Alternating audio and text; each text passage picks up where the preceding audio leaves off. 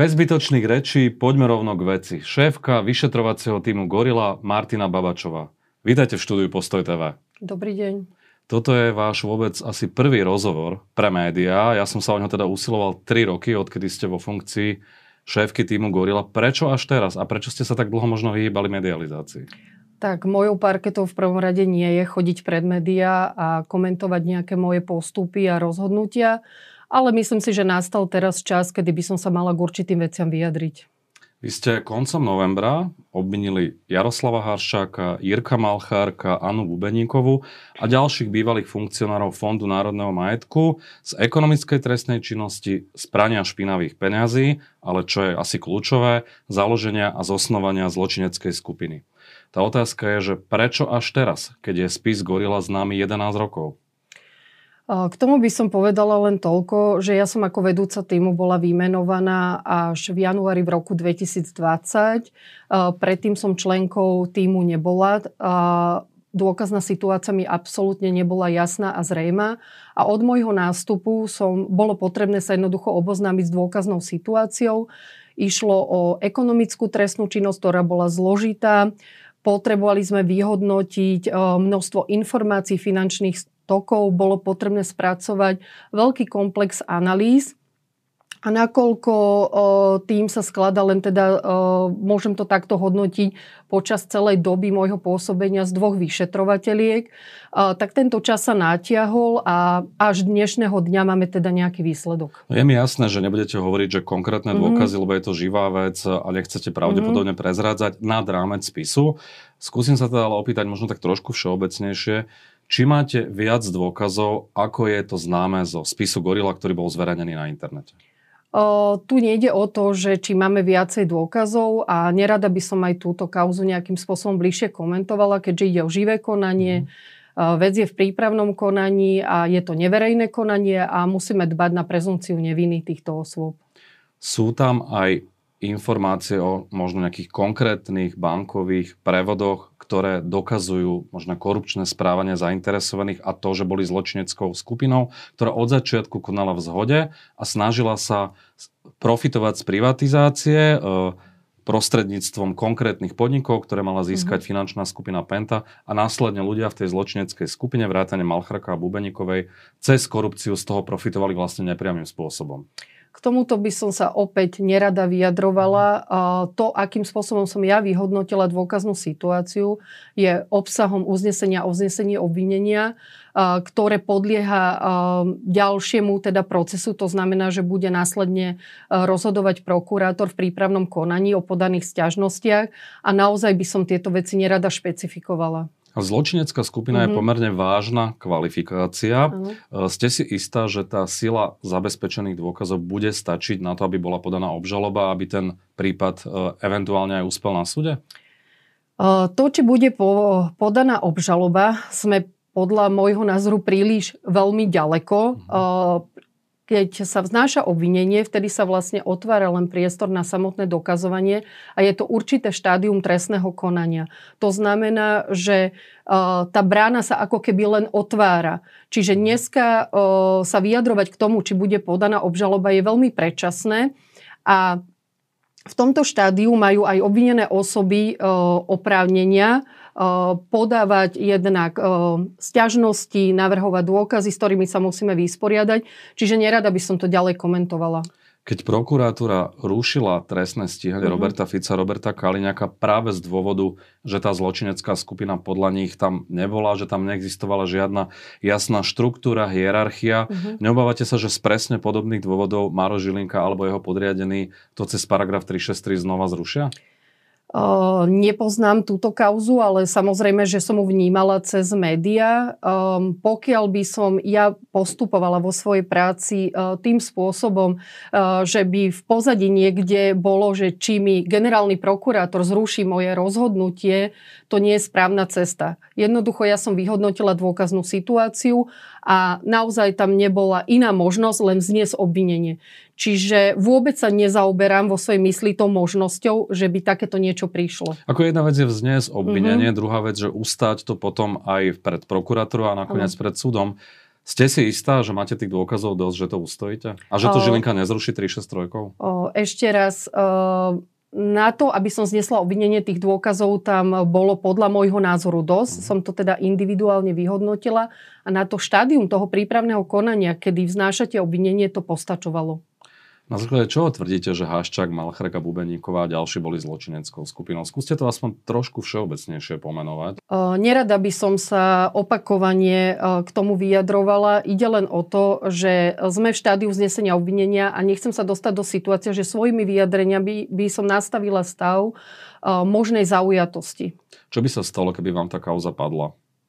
Mm, po naozaj neviem, kam smerujete tou otázkou, že padla? Či by ste možno prehodnotili možno nejaké svoje ďalšie pôsobenie, alebo ako by ste to vnímali? Či by ste to vnímali ako svoju prehru, keby to mm-hmm. zastavila prokuratúra? Ja sa určite vo svojej práci takto na veci nepozerám. Nie je to ani, nikdy som sa nepozerala na to, že je to prehra. Je to normálne, normálny štandardný postup. Aj táto kauza je normálnym štandardným prípadom. To znamená, že dostanete prípad na stôl, naštudujete si to, vyhodnotíte dôkaz dôkaznú situáciu a rozhodujete. To znamená, ak sú dôvody na vznesenie obvinenia, vznášate obvinenie, ak na zastavenie proste realizujete to v zmysle tej dôkaznej situácie. Vám už ale jedna kauza, uh-huh. čo sa týka gorily, padla vo veci predaj nahrávok. Zo spisu Gorila štát sa dokonca ospravedlnil uh-huh. za toto konanie orgánov činných v trestnom konaní. Ako to spätne vyhodnocujete? Spätne to vyhodnocujem tak, že ja som inú možnosť ako vyšetrovateľka v tom danom štádiu konania nemala. To znamená, že musela som zniesť obvinenie. Taký istý názor mám aj dnes po prehodnotení všetkých ostatných skutočností. A z médií som taktiež vnímala vyjadrenie bývalej ministerky Kolíkovej, ktorá povedala, čo sa týka ospravedlenia pánovi Haščakovi, že tie mantinely boli nastavené rozhodnutím generálnej prokuratúry prostredníctvom paragrafu 363 a tým pádom nebola iná možnosť. A ste s tým stotožnená, že štát sa za to konanie ospravedlnil?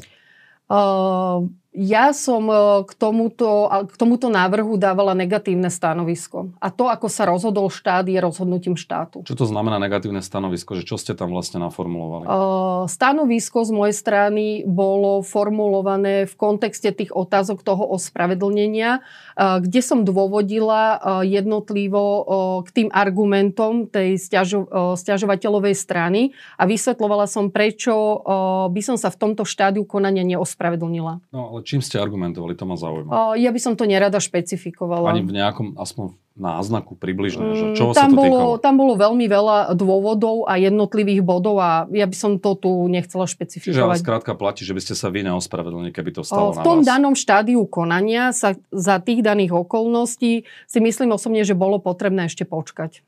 Vy ste povedali, že ste v tejto kauze predaja nahrávky, že museli vzniesť obvinenie. Ano. Čo to znamená, že museli ste vzniesť obvinenie? Že aký typ dôkazov tam bol? Lebo vo, vo verejnosti sa vlastne uh-huh. medializovalo, že to bola len zmluva medzi uh-huh. Arpášom a medzi finančnou uh-huh. skupinou Penta, ktorá mala zakrytý úplatok.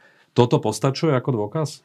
Uh, nehodnotila by som to tak, že tento jediný osamotený dôkaz bol uh, tým dôkazom, pre ktorý ja som znašala obvinenie. Keď sa pozrieme na štádia trestného konania, tak vyhodnotením v tom, v tej danej konkrétnej veci, na ktorú sa pýtate, uh-huh. tá situácia bola jednoducho daná tak, že po vyhodnotení všetkých tých dôkazov, ktoré ten spis obsahoval, som musela rozhodnúť jedine podľa paragrafu 206. To znamená, že uh, úvahou mojou ako OČTK a zhodnotením tej dôkaznej situácii som nemohla dospieť k inému záveru. Taktiež paragraf 206, to znamená vznesenie obvinenia, predpokladá určité percento, kedy môžete vzniesť obvinenie. A toto tam bolo splnené tá vyššia miera teda pravdepodobnosti. Uh, Maro Žilinka, uh-huh. ale na známej tlačovej besede, kde vlastne zdôvodňoval, prečo použil uh-huh. paragraf 363, povedal aj taký dnes už legendárny výrok, že prečo by si niekto posielal uh-huh. úplatok sám sebe na účet. Ty čím hovoril, že tá fiktívna ano. zmluva nebola fiktívna, ale reálna. Toto ako vyhodnocujete? Uh, tak je to právnym názorom generálneho prokurátora a ja to komentovať nebudem. Kritizovaný bol aj zásah vo finančnej mm-hmm. skupine Penta v jej sídle v Digital Parku pred dvoma rokmi v Bratislave. Mm, nemyslíte si, že to bola prehnaná demonstrácia sily? Určite by som sa na to takto nepozerala. Je pravdou, že som postrehla uh, medializované informácie, ktoré hovorili o tom, že to je akási demonstrácia sily policie. Pokúsim sa to vysvetliť. Pokiaľ vy realizujete akýkoľvek zásah, konkrétne aj v tomto prípade, nikdy to nie je nejakým dielom náhody alebo impulzu. V danom momente som vychádzala z operatívnych informácií, ktorými sme teda disponovali aj z minulosti, aj v tom čase. Sily a prostriedky sa taktiež zvažujú a kreujú podľa toho, aká je daná situácia. My sme disponovali informáciami, že ide o administratívny komplex, niekoľko poschodoví s únikovými východmi, že je tam vlastná bezpečnostná služba, ktorá je ozbrojená, a teda v zmysle týchto informácií sme postupovali. Taktiež sme disponovali informáciami e, o možnom úniku informácií a o tom, e, že nebudem to teda ale špecifikovať bližšie, ale že určité osoby e, z vedenia policie v tom čase boli platené za to, že poskytovali ďalej informácie. Mhm, že to bol únik priamo z policie a ano. vy si myslíte, že ten únik bol aj smerom k finančnej skupine Penta? Takýmito informáciami sme v tom čase disponovali. Existujú k tomu samozrejme záznamy. S tým, že ja som k tomuto zásahu bola niekoľkokrát aj vypočúvaná inšpekciou ministerstva vnútra. Tieto záznamy sú aj obsahom vyšetrovacieho spisu. Tento zásah v Digital Parku je ešte aj dnešného dňa preverovaný aj kontrolou, aj inšpekciou a proste 2,5 roka sa stále riešia dokola tie isté podania. Hovoríme o bývalom šéfovi NAKA Branislavovi Zurianovi? Ja nebudem menovať tieto osoby. A v akom je to štádiu, že keď určite sa to ešte preveruje, mm-hmm. že tam mhm. to môže dospieť aj do štádia nejakého trestného stíhania konkrétnych ľudí? Na mňa bolo, podané, bolo podaných niekoľko trestných oznámení uh, s tým, že ja som sa vyjadrila uh, pred inšpekciou ministerstva vnútra k týmto skutočnostiam a ja ako tzv. podozrivá osoba ani nemôžem byť informovaná o tom, akom štádiu konania sa tieto, uh, tieto preverovania nachádzajú. Predsa len ale takéto zásahy mm-hmm. s mhm. veľkým počtom príslušných príslušníkov špeciálneho útvaru nie sú že úplne obvyklé, aspoň mm-hmm. sa mi tak nejaví, alebo však ak je to inak, tak to pomenujte, ale nepamätám si medializovanú akciu, kde by bolo také veľké množstvo ľudí. No tak ako som povedala, my sme uh, mali určité penzum informácií, uh, tak, taktiež išlo teda o administratívnu budovú 9 e, poschodovú a nevedeli sme presne identifikovať v tom čase za daných okolností presné miesto, ktoré bolo predmetom prehliadky. To znamená, že e, my sme museli využiť tieto sily a prostriedky tak, aby bol naplnený účel trestného konania. Pokiaľ robíte takýto zásah, vy musíte jednak aj dbať na ochranu osôb, ktoré jednak zasahujú v tom danom objekte, a taktiež na ochranu zadržanej osoby a osoby, u ktorej sa tá prehliadka vykonáva, ale taktiež musíte dbať aj na život a zdravie osôb, ktoré sa nachádzajú v tzv. okolí a musia ten úkon strpieť. Čiže my sme museli zvoliť túto špeciálnu jednotku vzhľadom na tú danú situáciu. Vy ste očakávali, že by tam mohlo dojsť nejakému ozbrojenému konfliktu? Je množstvo scenárov, s ktorými vy musíte jednoducho rátať a ktoré musíte vyhodnocovať. Ono sa veľmi, ťaž, veľmi ťažko alebo veľmi aj ľahko hodnotí situácia, keď ju keď ju vlastne sledujete len zvonka. Ja ako riadiaci akcie naozaj musím zvážiť všetky okolnosti, posúdiť všetky skutočnosti a informácie, ktorými disponujem a musím akciu zvládnuť tak, aby som nemusela následne riešiť e, nejaký nezvládnutý incident, konflikt, nedaj Bože, e, situáciu, kedy by došlo k ohrozeniu života a zdravia napríklad či už zadržanej osoby alebo príslušníkov policajného zboru. Je prirodzené, že chránite záujmy svojich ľudí, to uh-huh. je mhm. logické. Na druhej strane hovoríte, že to majú strpieť aj tí, ktorí tam boli. A to je možno aj tá otázka. E, finančná skupina Penta sa stiažovala, že tí ľudia boli vlastne opretí o stenu, že sa báli, že ich prepadli teroristi, mm-hmm. že to mhm. hneď nevedeli ako keby na prvú, e, že tam si nemohli vybaviť nejakú komunikáciu, vyzdvihnúť deti zo škôlky a tak ďalej, že, mm-hmm. že naozaj, že e, sa to robí bez ohľadu na kohokoľvek a čokoľvek? Tento zásah bol riešený úplne štandardným mm. spôsobom, tak ako ho mm, riešim aj v iných situáciách alebo v iných prípadoch. Samozrejme, každý jeden ten prípad je individuálny. Určite sme tu v tejto situácii, alebo teda ja som nepristupovala tam nejakým zvláštnym iným prístupom vzhľadom, na tú osobu. je úplne prírodzené, že osoby, ktoré sa nachádzajú v tom okolí, kde prebieha ten úkon, sú nejakým spôsobom zasiahnuté, respektíve zasahované do ich práv. To je úplne normálne, je to nepríjemné a stretávame sa teda s negatívnymi reakciami. Ale mojou úlohou ako policie alebo policajta je naplniť účel prehliadky a teda toho trestného konania. To znamená, že ja do tých práv tých osôb musím zasahovať len v nevyhnutnej miere. A to, tomu sa tak teda stalo. Ako vám táto kauza zmenila život? Myslím Gorila. Mm, myslím si, že som viac unavená. To je všetko? Žiadne vyhrážky, sledovanie, e, odkazy?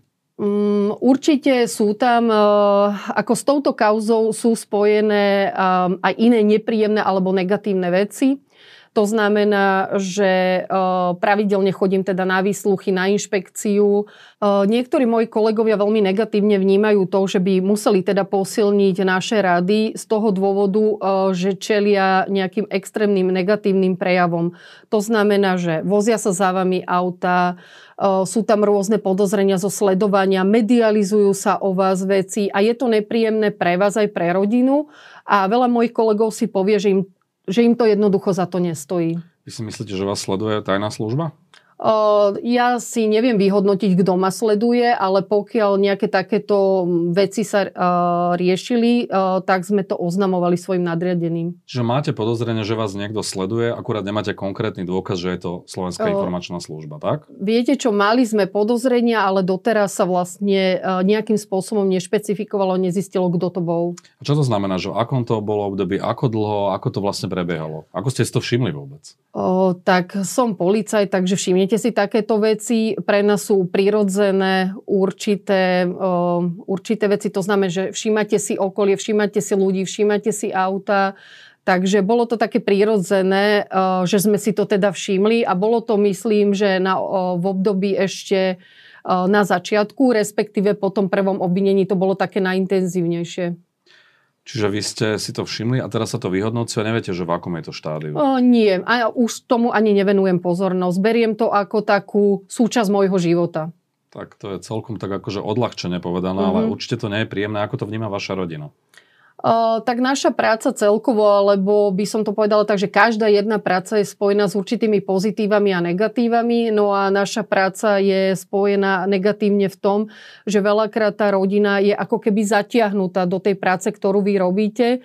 To znamená, že pokiaľ sú o vás medializované nejaké informácie alebo sú zisťované veci z vášho súkromia, tak tú rodinu to istým spôsobom postihuje.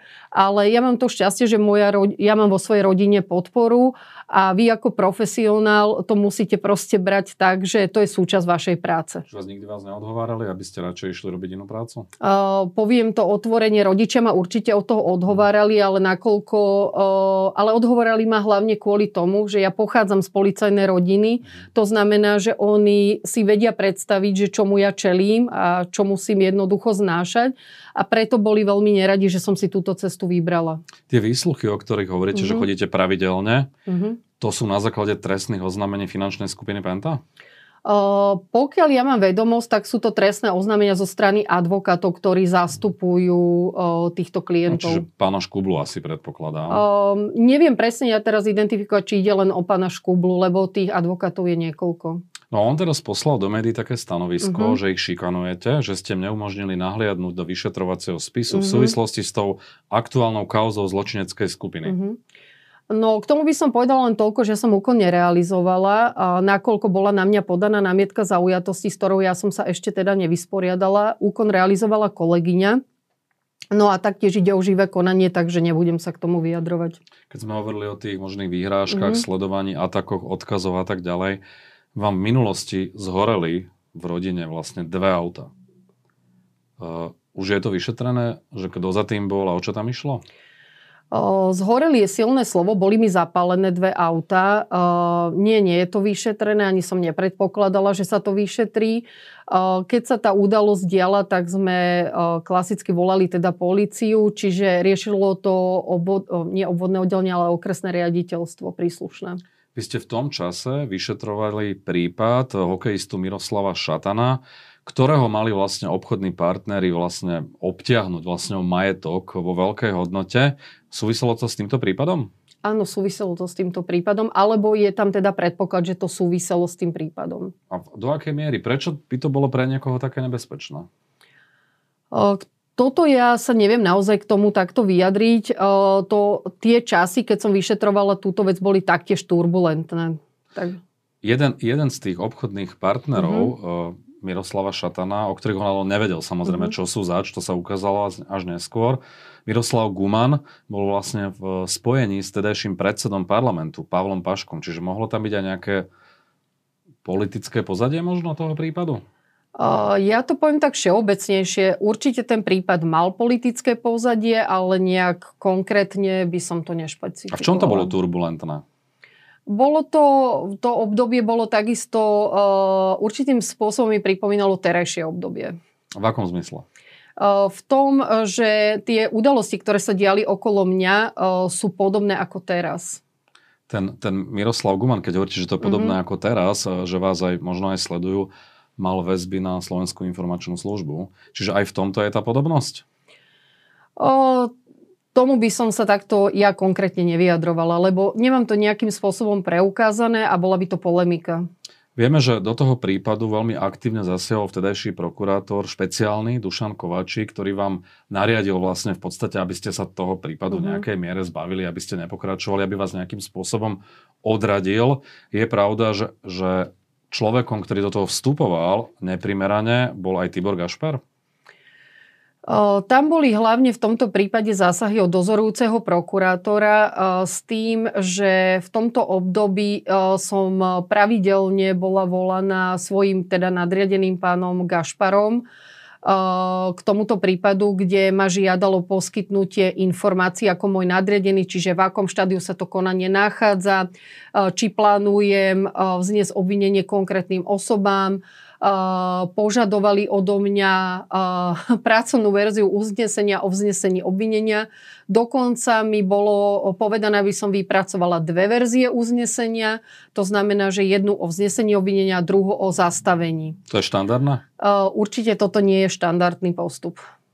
Ani predkladať návrh pracovnej verzie uznesenia nie je štandardný postup. Bolo to zneužite právomoci? K tomuto by som sa ja nerada vyjadrovala, pretože ja som sa k tomu už vyjadrila teda niekoľkokrát. Bolo to aj spísaný Kde? úradný mhm. záznam. A to, ako sa tie kompetentné osoby s tým vysporiadali, o tom som ja už nebola informovaná. A ten úradný záznam ste spísali vtedy v tom čase, 10 rokov dozadu? Uh, takto je to uh, obdobie spätne dosť dozadu. Uh, určite k takýmto situáciám ja si štandardne spísujem mhm. úradný záznam, ale keď sa vrátim k pánovi Kovačíkovi, tak ja som bola u neho na osobnej návšteve, lebo si ju on vyžiadal eh, s tým, že ako dozorový prokurátor odo mňa žiadal zdôvodnenie istých vecí a on sám k tomu potom spísal úradný záznam.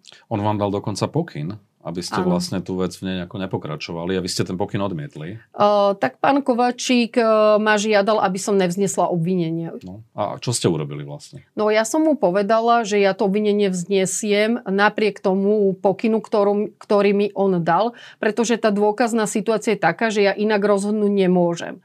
Čiže tým, že ja som reagovala na ňo takýmto spôsobom, čo on aj zaznačil do úradného záznamu, že mu toto vyšetrovateľka povedala, následne mi vydal teda pokyn, aby som konanie zastavila. Akým spôsobom vtedajšie vedenie policie vyhodnotilo ten váš úradný záznam? Ako to dopadlo? Mm, toto vôbec vedením nebolo riešené, že mm. by sme nejakým spôsobom diskutovali o tom úradnom zázname. Sa to iba zobralo na vedomie, ale nič sa s tým vlastne nerobilo. Mm, vôbec sa to neriešilo. A ten samotný prípad Miroslava Šatana, mm. to, že mal prísť teda o čas majetku a pozemkov vo Veľkom Bieli, to mm. dopadlo ako? No tým, že tam boli uh, robené tieto zásahy uh, zo strany dozorúceho prokurátora, uh, tak buď bolo konanie zastavené na základe pokynu, teda toho dozorového prokurátora, alebo samotným dozorovým prokurátorom. Potom sa tento prípad aj niekoľkokrát ešte otvoril ale vždy došlo k zásahu uh, tohto prokurátora, takže čo, uh, z toho, čo ja mám vedomosť, uh, tak jednoducho prípad skončil zastavením. Či malo by sa to znovu otvoriť, ako aj možno iné kauzy Dušana Kovačika, ktoré sa spätne preverujú, možno aj pre podozrenia z korupcie, z ktorých, mm. z ktorého je dneska on vlastne podozrivý? Tak môj názor na tú vec je, že áno, toto konanie by sa malo otvoriť. Uh, je pre vás zadozučinenie, že Dušan Kováčik bol už právoplatne odsudený v jednej korupčnej kauze? A že Tibor Gašpar je trestne stíhaný? Ja by som to nenazývala za dozučinením, ale to, čo sa vlastne roky rozprávalo a tak nejako šuškalo, že takéto veci sa dejú, Uh, tak uh, o tom svedčí to pravoplatné rozhodnutie súdu, že bol teda odsudený za trestnú činnosť. Momentálne sme tak trošku naraz cestí. Parlament bude vo štvrtok podvečer hlasovať o dôvere vláde. Čo to bude znamenať pre vašu prácu? Budete pokračovať tak ako doteraz, alebo tá politická situácia, prípadná zmena vlády a predčasné voľby môžu celý ten proces nastolovania spravodlivosti vlastne úplne zvrátiť a otočiť úplne na začiatok? Takto sa ja vôbec na veci nepozerám, teda najmä cez optiku politickej situácie. Na mojej práci to absolútne nič nemení. To znamená, že budem, pokiaľ mi to bude umožnené, pokračovať plynule ďalej pokiaľ vám to bude umožnené. Čiže... Áno, ale myslela som to tým spôsobom, e, že nie teda e, tou politickou situáciou. Ale, aha, myslíte si, že budú nejaké tlaky na to, aby ste odišli z pozície šéfky vyšetrovacieho týmu? Mm, viete čo, to ja si vôbec nemyslím nič. Ja budem reagovať na to, čo príde. Ale mohla by taká situácia nastať? O, tak možno je všetko. To hovoríte tak všeobecne, ale možno mm-hmm. máte aj nejaké konkrétne indície. Um, ja nemám žiadne konkrétne indície, že by som teda mala odísť. Uh, boli tu určité náznaky, ktoré hovorili o tom. Aj Z koho sme, strany? Uh, viete čo, bolo to úplne normálne riešené uh, v rámci vedenia, že hmm. vyhodnocovalo sa vlastne to, že ako je táto kauza stará, a aké obsahuje trestné konanie a či nie je, nie je jednoducho už dôvod na to, aby ten tým bol rozpustený. Čiže bolo vám vyčítané, že možno sa to ťaha už pridlho a nemáte jasné výsledky? Tak je pravdou, že mne, bolo, e, mne bola vyčítaná 10-ročná nečinnosť, napriek tomu, že ja som v týme 2,5 mm. roka. Ako, je, ako jediná a prvá som teda vzniesla obvinenie na základe tých zabezpečených e, dôkazov ale mne sa určite nedá vyčítať 10-ročná nečinnosť. Ale vaši predchodcovia vieme, ako dopadli. Uh-huh. Vieme, aké tam boli tlaky, protitlaky aj zo strany Tibora Gašpara, aj e, Roberta Kalina a Dušana Kováčika. Aspoň tak o tom oni hovorili uh-huh. verejne. Čiže to isté sa môže stať aj vám. Tak stať sa mi to môže, ale budem musieť k tomu potom nejakým spôsobom individuálne prístupiť. A tie výčitky boli zo strany koho z vedenia? Mm, neviem, čo máte na mysli. Ste hovorili, že boli nejaké výčitky, že o, pre bola... nečinnosť nie, bol všeobecne, tam išlo o to, že sa všeobecne konštatovalo, lebo je pravda, tá aj verejnosť to tak vníma, aj viacerí to tak vnímajú, že keďže tým bol založený v tom januári v roku 2012 a skutky boli spáchané v roku 2005 a 2006, tak vlastne sa už tak nejako očakával ten výsledok toho týmu. Čiže nebolo to ani tak mienené na moju osobu, ale bolo všeobecne konštatované, že ten tým nemá výsledok a či je tam dôvod ešte na to, aby ten tým e, bol stále zriadený a fungoval. Váš predchodca Marek Gajdoš mm-hmm. dnes ako advokát zastupuje uh, finančnú skupinu Penta, respektíve poisťovňu Dôvera. Áno. Nikdy ste neuvažovali, že prejdete na druhú stranu? Určite nie. A čo si o tom myslíte, že on prešiel na druhú stranu? A nie je jediný, samozrejme, stáva sa to mm. viacerým. Ja by som to nepomenovala takýmto slovníkom, že prešiel na druhú stranu. Marek Gajdoš odišiel do civilu, urobil si advokátske skúšky, dnes je advokátom a je to na ňom, koho si vybral, že bude zastupovať. Ja to takto nehodnotím. Nemáte po tom všetkom, čomu vlastne čelíte, akým tlakom, aj v súvislosti s kauzou Gorila, ale aj všeobecne ako policajná vyšetrovateľka, niekedy chuť to, že zabaliť a proste odísť do civilu, nájsť si pokojnejšiu prácu? No, jednak táto práca ma baví, to je e, prvý, prvá taká vec. E, po druhé, klamala by som, keby som povedala, že niekedy e, táto práca nie je frustrujúca a človek má niekedy chuť, ako sa hovorí, buchnúť dverami. Ale veľmi rýchlo tieto pocity prevážia späť. Mňa táto práca baví a treba zostať proste profesionálom a robiť si ďalej svoju prácu. Čiže budete policajtkou až do dôchodku? Uh, uvidíme, čo je to dôchodok, pretože my odchádzame niekedy, krátko, no? niekedy odchádzame aj skôr. Poviem to takto. Pokiaľ ma tá práca bude náplňať, tak určite rada zostanem. Ďakujem za rozhovor. A ja ďakujem.